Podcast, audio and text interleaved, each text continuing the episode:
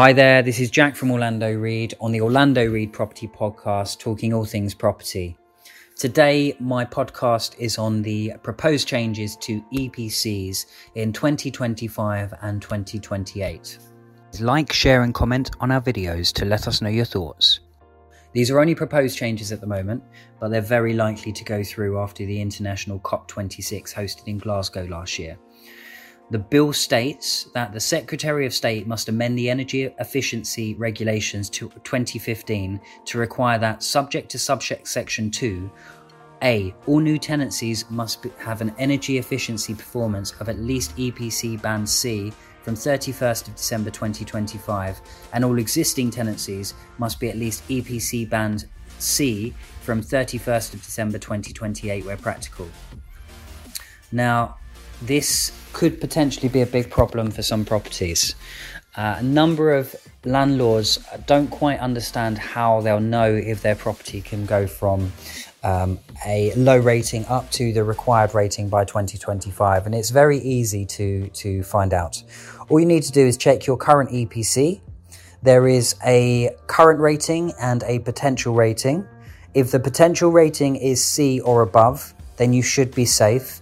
And there's also proposed works that need to be carried out to get it to that rating in the first place. Should your property not have a potential rating of C or above, then you may need to seriously consider what you're going to do with your property.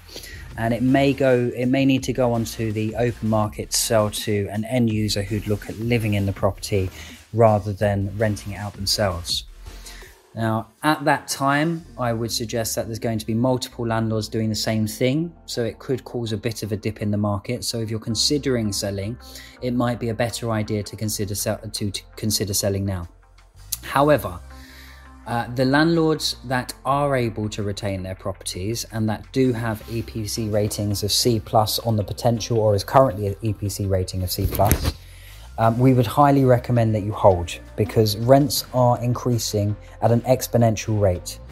Uh, we have seen landlords profit far more in the last few years than they ever have done as a result of new regulation coming into play.